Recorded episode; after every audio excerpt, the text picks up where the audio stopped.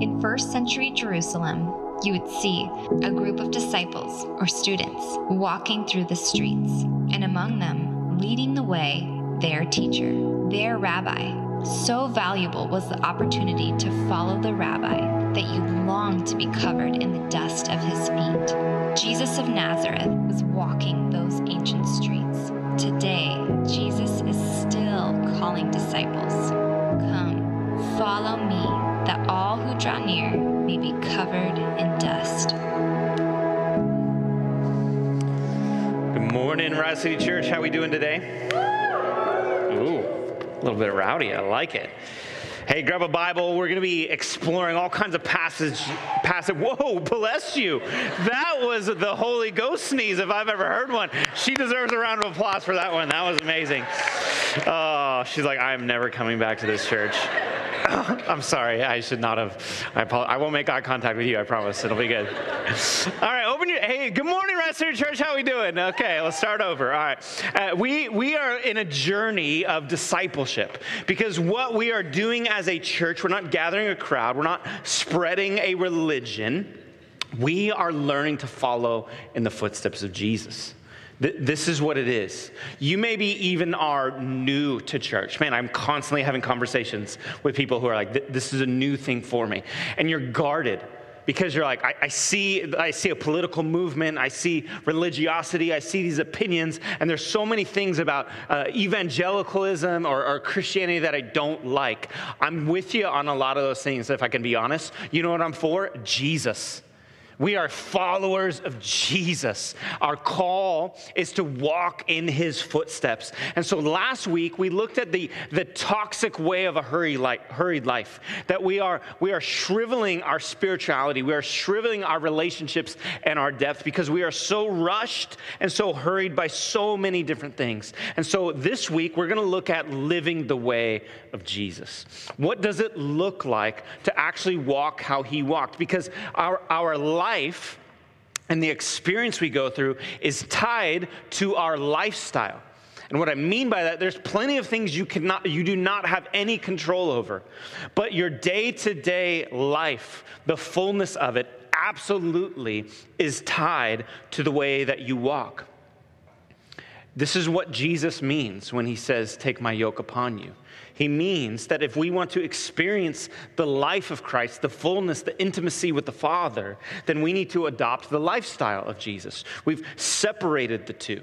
We think, okay, I, I, can just believe these things, and that's what it means to be a Christian, is I have a cognitive awareness. No, we actually have to walk in the footsteps of our Savior. Uh, think of it like this. So, my, my first house, my wife and I bought in 2014, and it is in Fairview Village. And I love uh, one of the things I love about Fairview Village is it's incredibly walkable.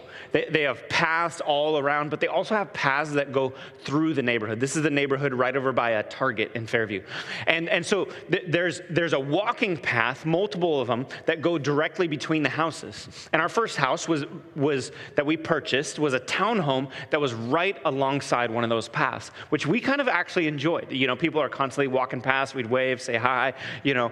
And um, we had this plant and um, it was a kiwi plant that was on the side of our property. It was planted before we got there. And at first, I was like, this thing is amazing because they grow. If you know anything about a kiwi plant, they grow really fast.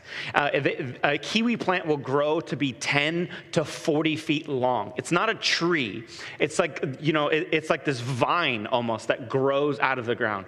But every summer and spring, something would happen. It would grow and grow and grow and grow, and then it would flop over and just be like the saddest, like most annoying thing. Like our neighbors are like, really, like I'm trying to walk on a path and like you got this kiwi, you know, in my way. And it, it, it like constantly was this like point of struggle. And I kid you not, I kid you not, this week, I had already, I already knew I was going to talk about this kiwi plant.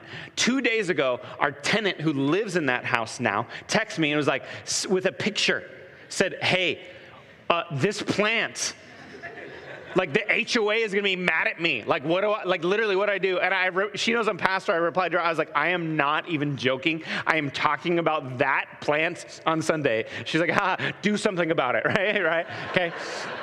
So, uh, fast forward to where we live now.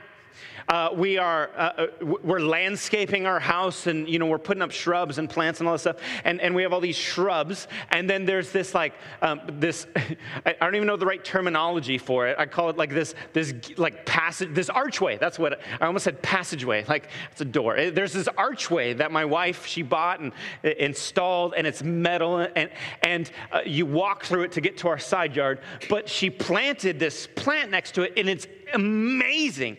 As this plant is growing and it grows, it grows multiple inches a day, it is wrapping its way in between the, the cross stitching of this archway, and it is making its way up this archway over the top and coming back down. And I'm like, this is the coolest plant I've ever seen. And I ask her, I'm like, Jesse, what, what plant is that that is doing that? And she responds, it's a kiwi plant. Now, one environment, it is the most annoying plant I've ever. I'm, why am I talking about a plant, right? A, discipline, a plant. I had a strategy for a plant. And in another, it's this incredible experience. Both same, same seed, same fruit, same growth. What's the difference? One has a trellis, and one is just set to go wild. What we need in our lives is we need a guidepost, we need a trellis, we need a framework in which we build upon. And that is the life of Jesus. It walking the lifestyle of Jesus, slowing down, resting, taking Sabbath, getting away to be alone like Christ. It is not meant to limit your growth. That's not the purpose of it. It's meant to guide you towards fruitfulness. And so when we're talking about living the way of Jesus, that is what we mean, and that is what we are walking. And Dallas Willard, he put it like this He says, In this truth lies the secret of the easy yoke, referring to Jesus saying, Take my yoke upon you.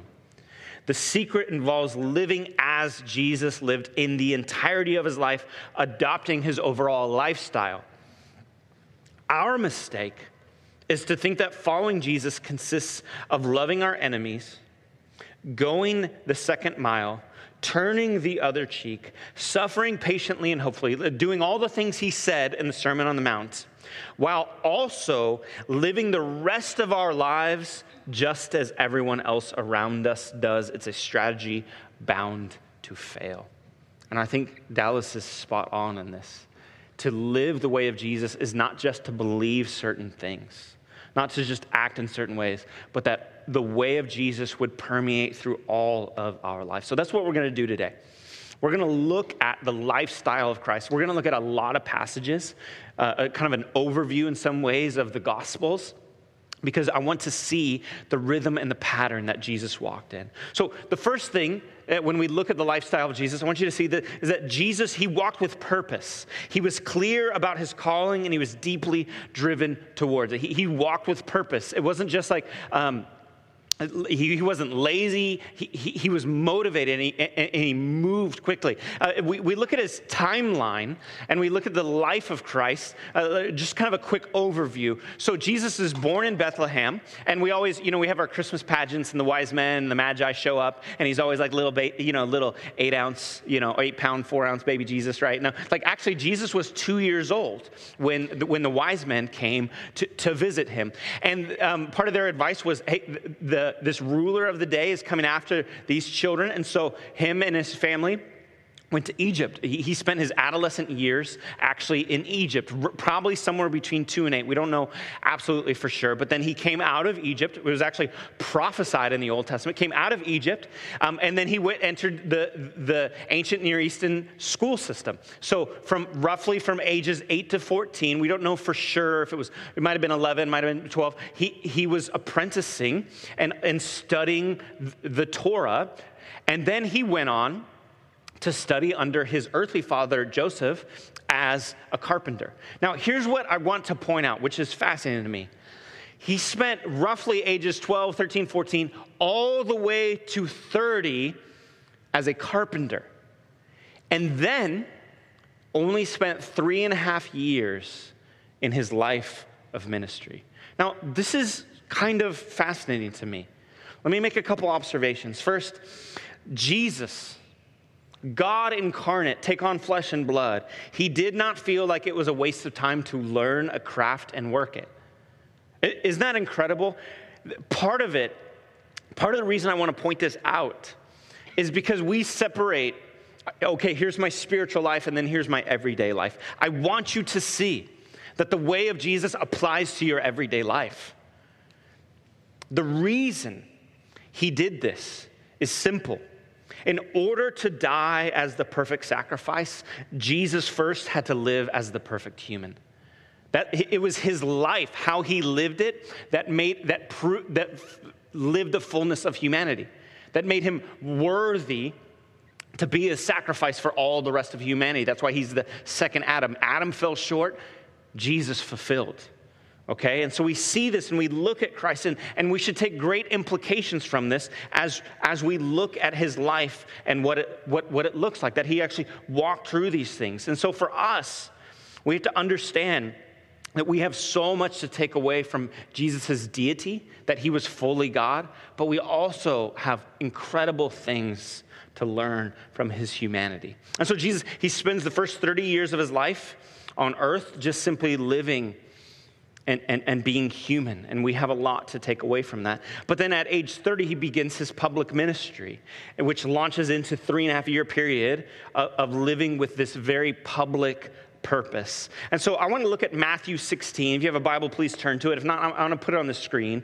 And, and I just want to see how Jesus explains his focus and his purpose. This is what it says, Matthew 16, verse 13. Now, when Jesus came to the district of Caesarea Philippi, he asked his disciples, Who do you say that the Son of Man is? Who do you say that I am? Who am I?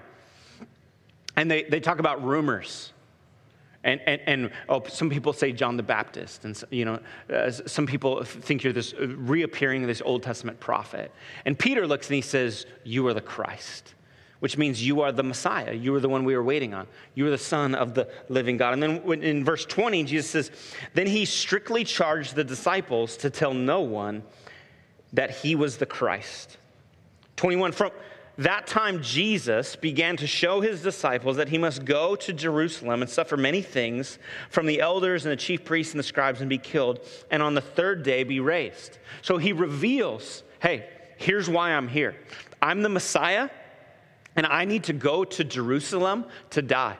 And so you're on this journey with me, and you're my disciples. You're following and learning along, but I need you to hear this. We're going somewhere.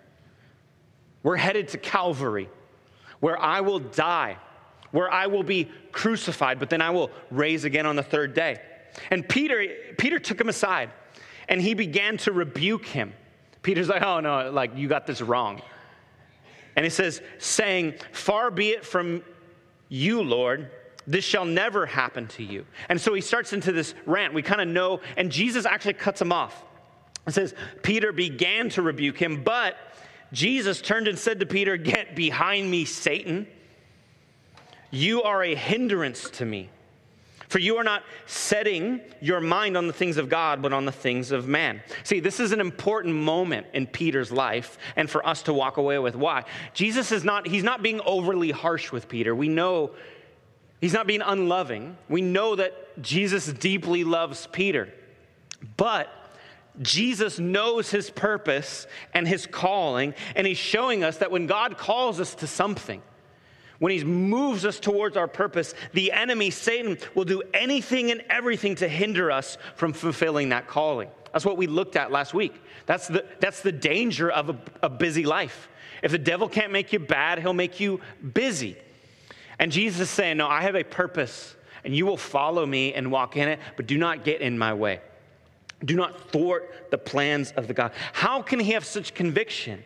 It's because he has clarity and conviction around his calling that is allowing him to say, no, no, no, anything that gets in the way of that, I'm going to rebuke. I'm going to pull it away. And we need to live in such a way as that. See, Jesus, he walked with purpose because he had deep clarity in his identity and his calling. John Mark Comer puts it like this in his book, The Ruthless Elimination of Hurry. He says, There is a healthy kind of busyness where your life is full with things that matter, not wasted on empty leisure and trivial pursuits. By that definition, Jesus himself was busy. He had a full life. He's going to save the world in three and a half years. The problem isn't when you have a lot to do, it's when you have too much to do, and the only way to keep the quota up is to hurry. Listen to me. Some of you in this room are driven, hungry, passionate men and women. And to say, hey, we need to slow down and be present in no way, shape, or form is trying to squash that fire. We're trying to build a trellis for our life. We're trying to build a framework that is actually sustainable to walk in and to walk through. And some of you in this room, uh, you're, you're lazy, unmotivated sluggards. And this message of walking, uh, don't, don't look at your roommate, okay? He's talking to you, okay? I need you to hear this is not the way of Jesus. The one worry I have when saying, hey, we need to slow down, is that some people will use that as permission to continue being lazy. Now, Jesus, when we look at the way of Jesus, we need to start with how passionate and how driven. He walked with purpose, but he, he also walked with a pace. See, he, Jesus, he, he had a rhythm to his life. And I, I just want to look at it, a few passages in a few ways that we see this rhythm and this pace that he walked. First, he, he moved at his own pace. He was not preoccupied with what other people had to say. Um, in, in Mark chapter 1, it's kind of this introduction, Mark's introduction to Jesus and ministry. And, and Jesus just starts moving. Uh, he, he's baptized. We know that he's baptized, and then he goes off into the wilderness to spend time alone with God and he's tempted by Satan, but he, but, but he spends 40 days in the wilderness. And then he comes out and he just starts healing people.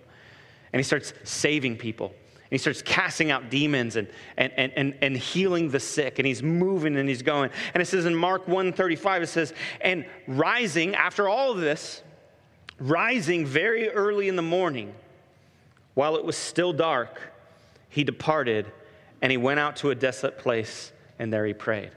So Jesus spends 40 days, 30 years of carpentry, 40 days preparing, one day of ministry, and then what does he do the next morning? He gets up and he goes alone to a desolate place. Now, if you're like me, like you know like what it means to just like be exhausted from something like ministry or pouring out, being a part of people's lives. And, and, and you almost kind of assume, like, what are you to do the next day? Well, you're taking a day off, right? You're to sleep in. Like he should have gone down to Bethlehem burrito, got his sausage burrito with avocado sauce on the side. You know what I'm saying? You know, head to stomping grounds, get a little mixed chai. Just relax, Jesus.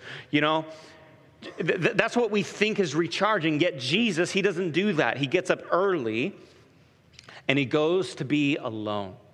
The word desolate place actually means he goes back to the wilderness to be alone and connect with his father. And so the disciples come looking for him.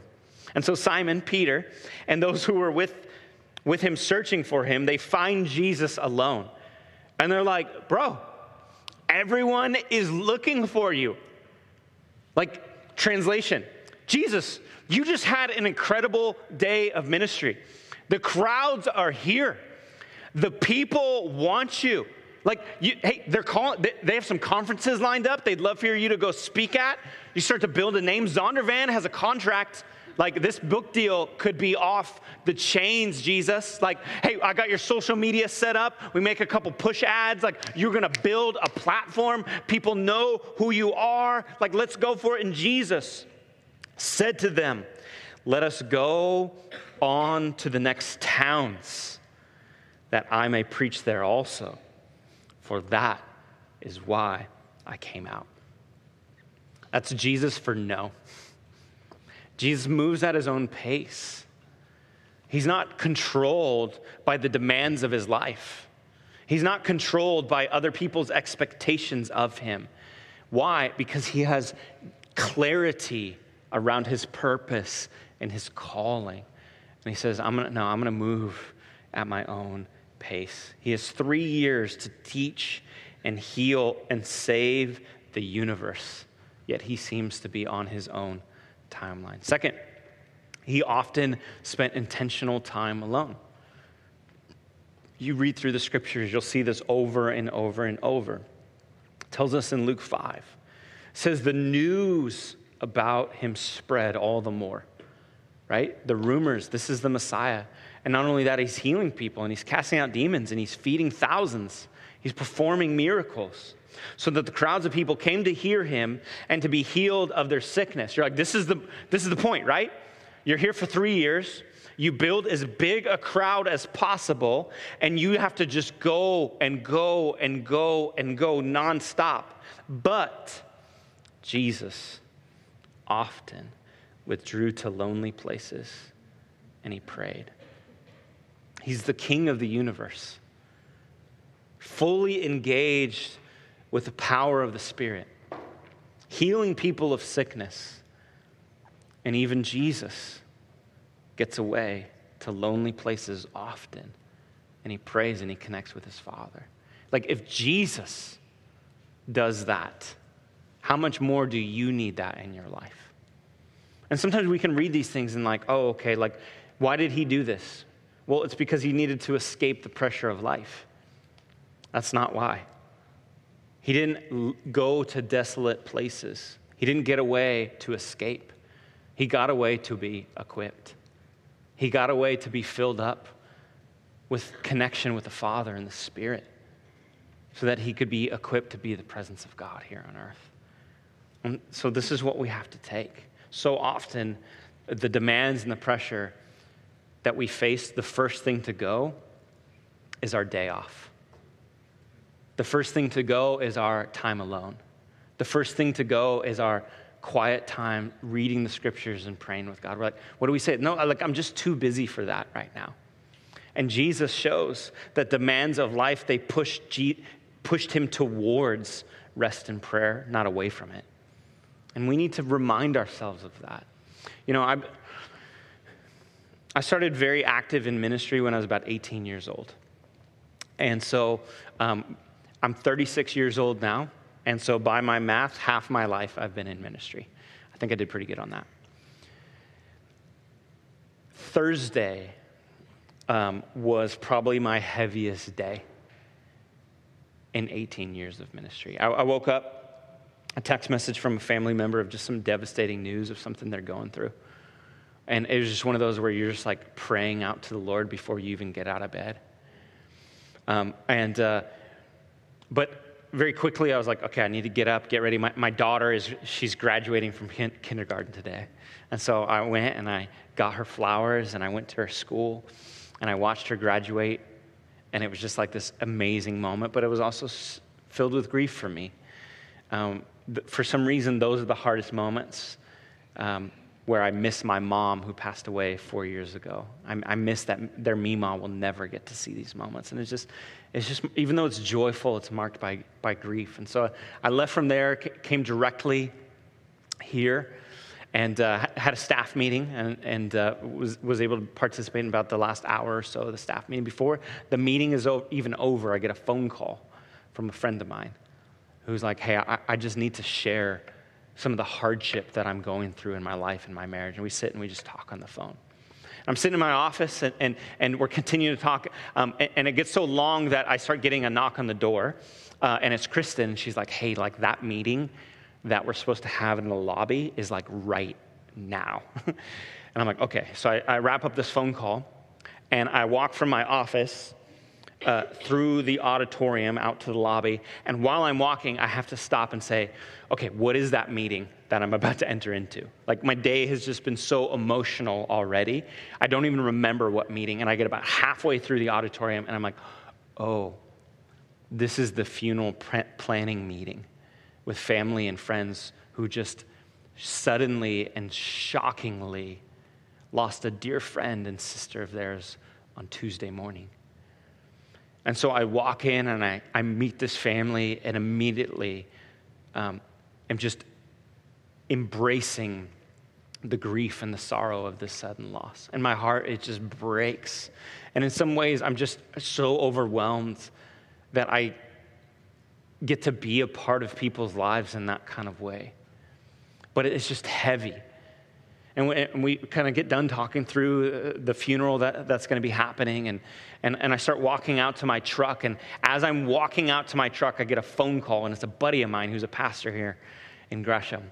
And uh, I, I, pick up, and, and, he starts to explain to me um, that he is leaving his church and he's moving to a different state. This is a, a close friend that I thought we were going to be doing ministry together for years, for decades to come. And he, he was like, Can we just meet and talk? And so I, go and I meet with him, and he's pouring out, he's explaining and, and how his church has responded as he shared with them and the things that they're going through. And, and, and you know, there's even this friendship level of like, man, I'm going to miss you. I thought we were going to be doing this together, and all, all these pieces. And I leave from that meeting, and I go directly to a family's house who last Friday, the husband, the father of the family, found out he had a brain tumor.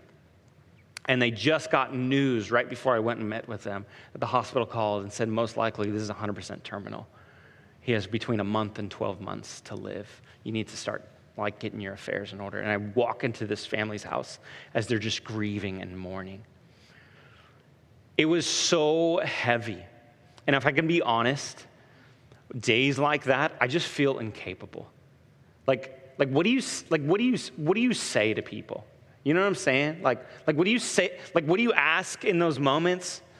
Like, what, what do they need? How do you grieve with people? I just feel so incapable in those moments. But this passage that I've been reading all week just sat in my head.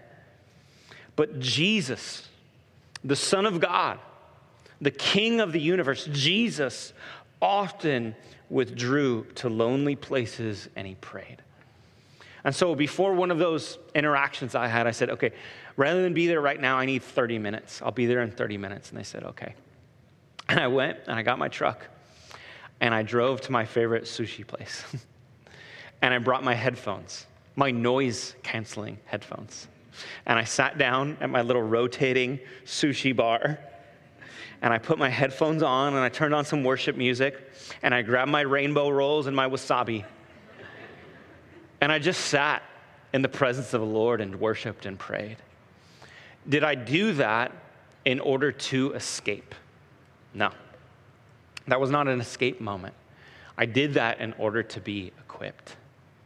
If Jesus, the King of the universe, often withdrew, then we need to too when life feels overwhelming and we need to pre- press into the presence of the Lord. This is actually what he teaches his disciples. See, he teaches them the, this rhythm of life, how you actually walk through life. We see an example of this in Mark 6.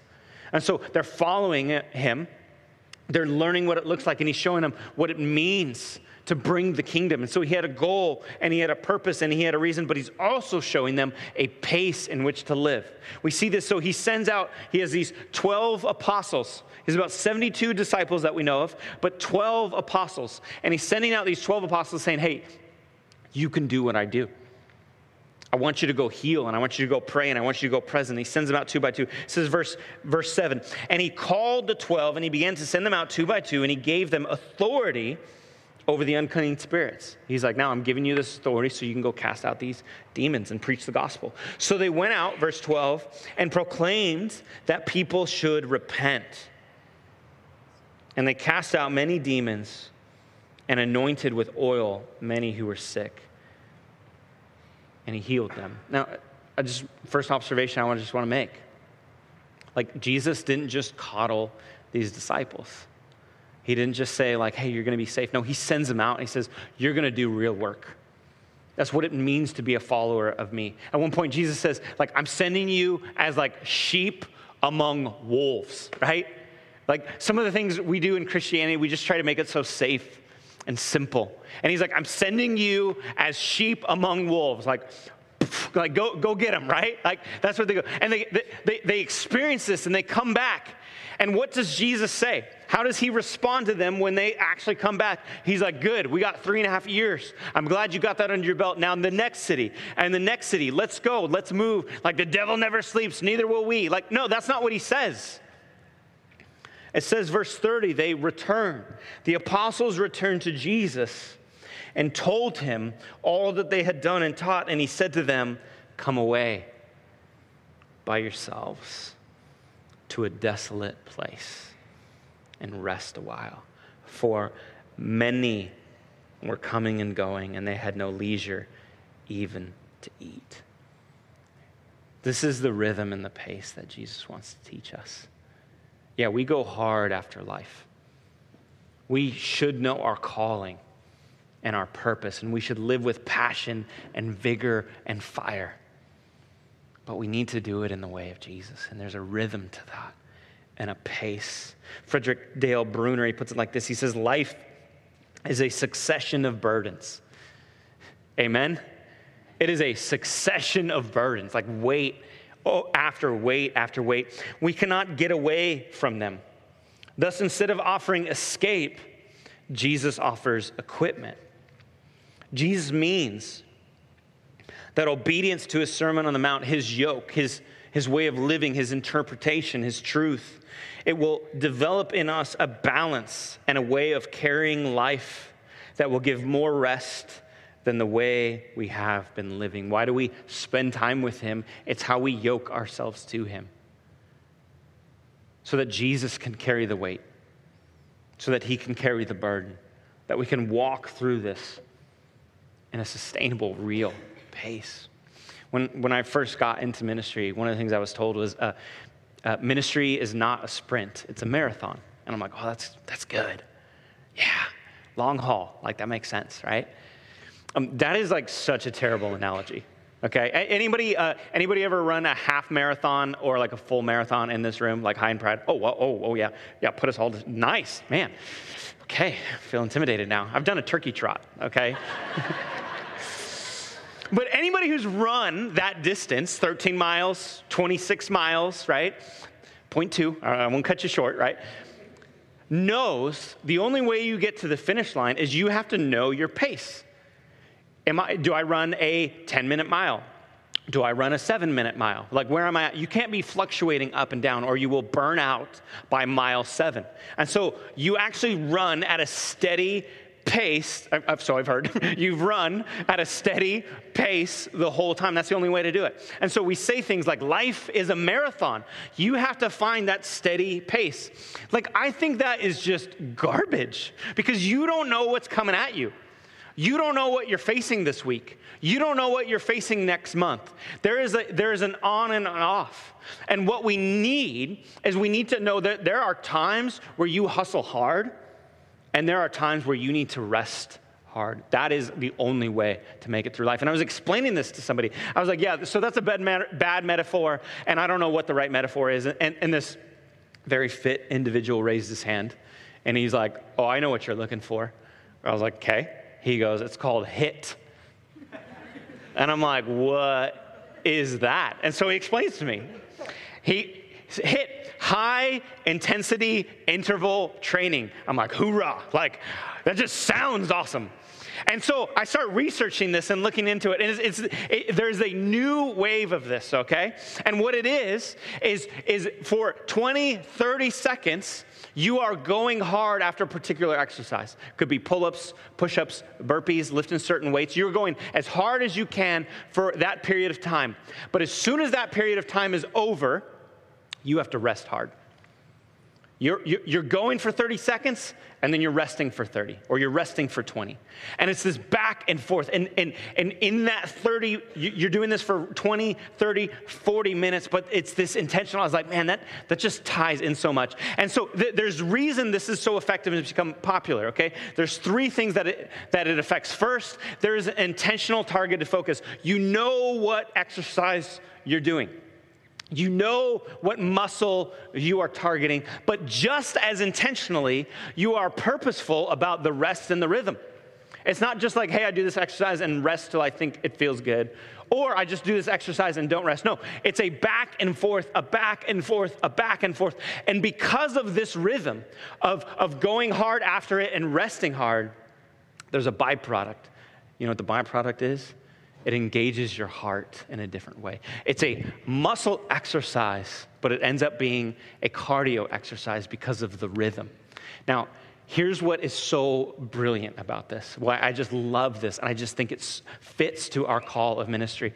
We need to be so intentional about living our purpose and calling. And we should go hard after it. But we need to be just as intentional about our rhythms of rest and solitude. This is what Jesus modeled. And here's what's amazing to me. You know what the byproduct of that is? We have a deeply engaged heart. We have a heart that has space when people show up. We have a heart filled with purpose and clarity and compassion when those enter our lives. See, this is what is so incredible about Jesus. Yes, he lived with purpose. Yes, he had a pace and a rhythm, but Jesus' pace never took precedent over people. Constantly, Jesus is being interrupted. Just one last example. I just want you to see this Matthew 9. It says, while he was saying this, what's he saying? Jesus is teaching. And he's, he's teaching uh, about fasting. Says, a synagogue leader came and knelt before him and said, My daughter has just died, but come and put your hand on her and she will live. Jesus got up and went with him, and so did the disciples. Okay, now just think about this for a second. This is, this is Jesus. In the beginning, he is, he is the Word. Take on flesh and blood. In the beginning was the Word, and the Word was with God, and the Word was God. And he's teaching, right? Like the most important teaching in the history of humanity is anything that Jesus taught, right? Better than anything you can read, better than anything you can hear, is the words of Christ. And he's teaching, and somebody shows up and he's like, My daughter has died, will you come? And he just stops everything he's doing, and him and his disciples leave. Like, think about being in that room, like, for everybody else, how awkward that would be.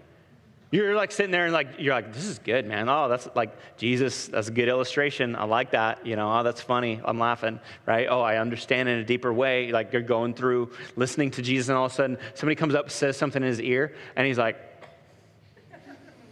right? And then everybody, like every, like everybody, just still, you're just like sitting there still.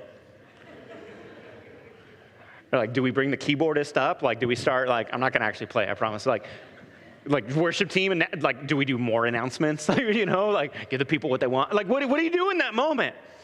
Jesus allowed himself to be interrupted. Now, now see this.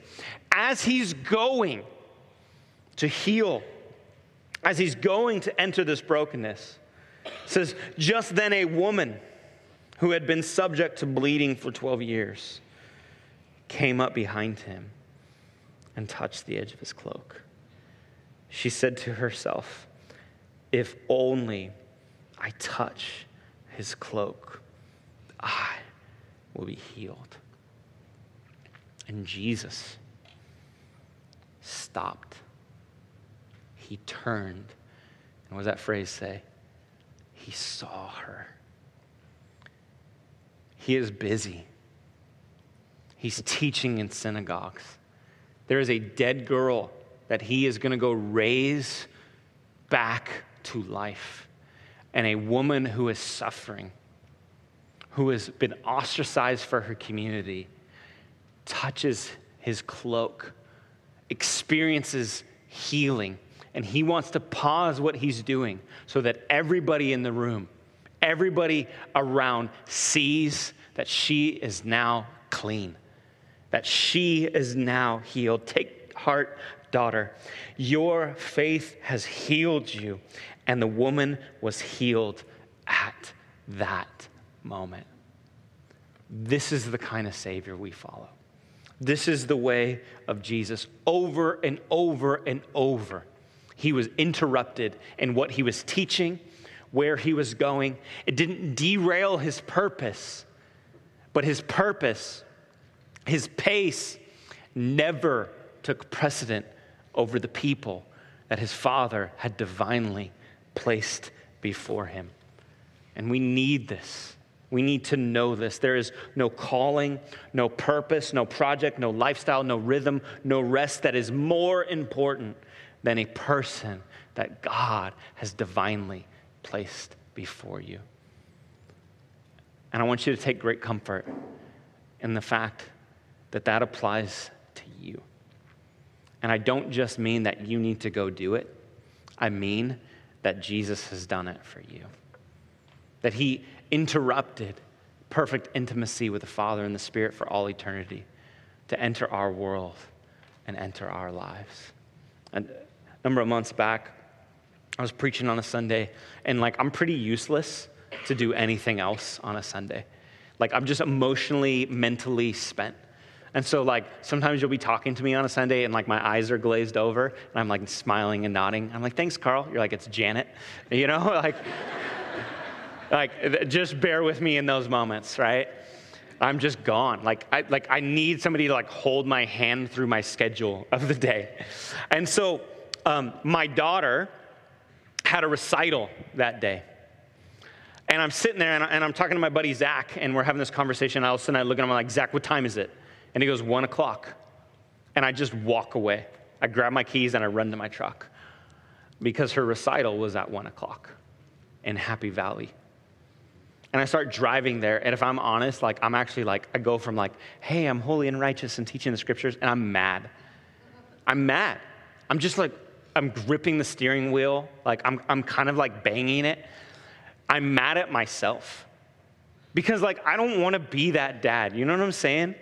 Like the one who's like, sorry, sweetie, I hope that was a wonderful once in a lifetime experience.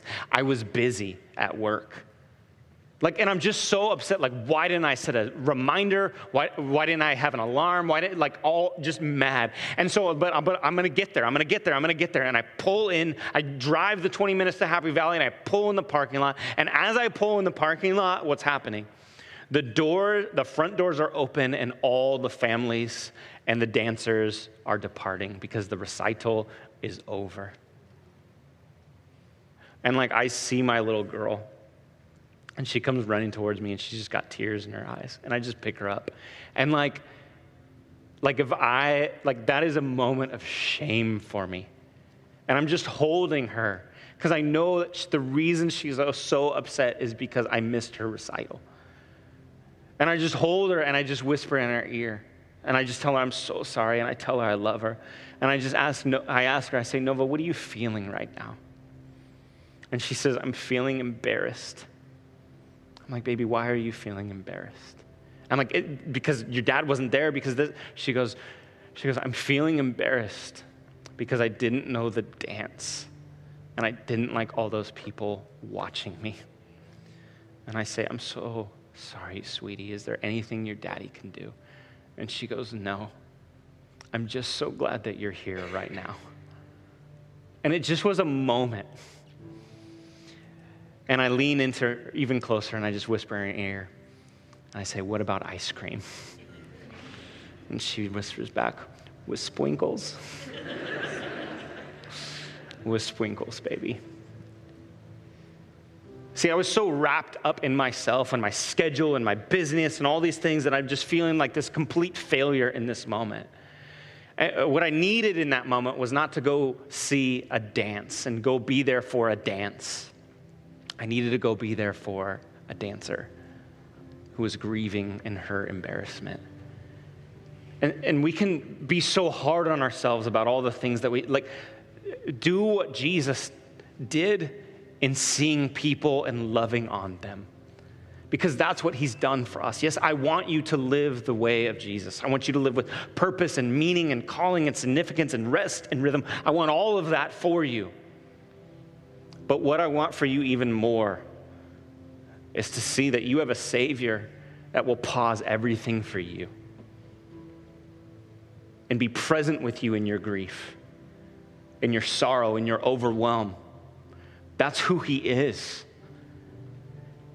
There is no, there is nothing in this universe too big or too important that he won't stop and see you. And that's what we need more than anything is that kind of savior. See, a pace like Jesus will give rest to our lives and to our bodies. It will but finding our place and our peace in Jesus. That's what gives rest to our souls. And that is what we need more than anything. Jesus, You are such an incredible Savior. Lord, we want to walk in your footsteps. We want to be your disciples. We want to walk with purpose and drive and passion. But Lord, help us to also walk slowly, to often get away and to just spend time with you and to hear your voice, to be equipped and recharged and built up. But Lord, in all of that, would we see people the way that you did? that our agendas would not take precedence over your image bearers. Lord, thank you for pausing eternity to enter this world and offer us life and life to the full. Would we be a people who walk in that? In your name, amen.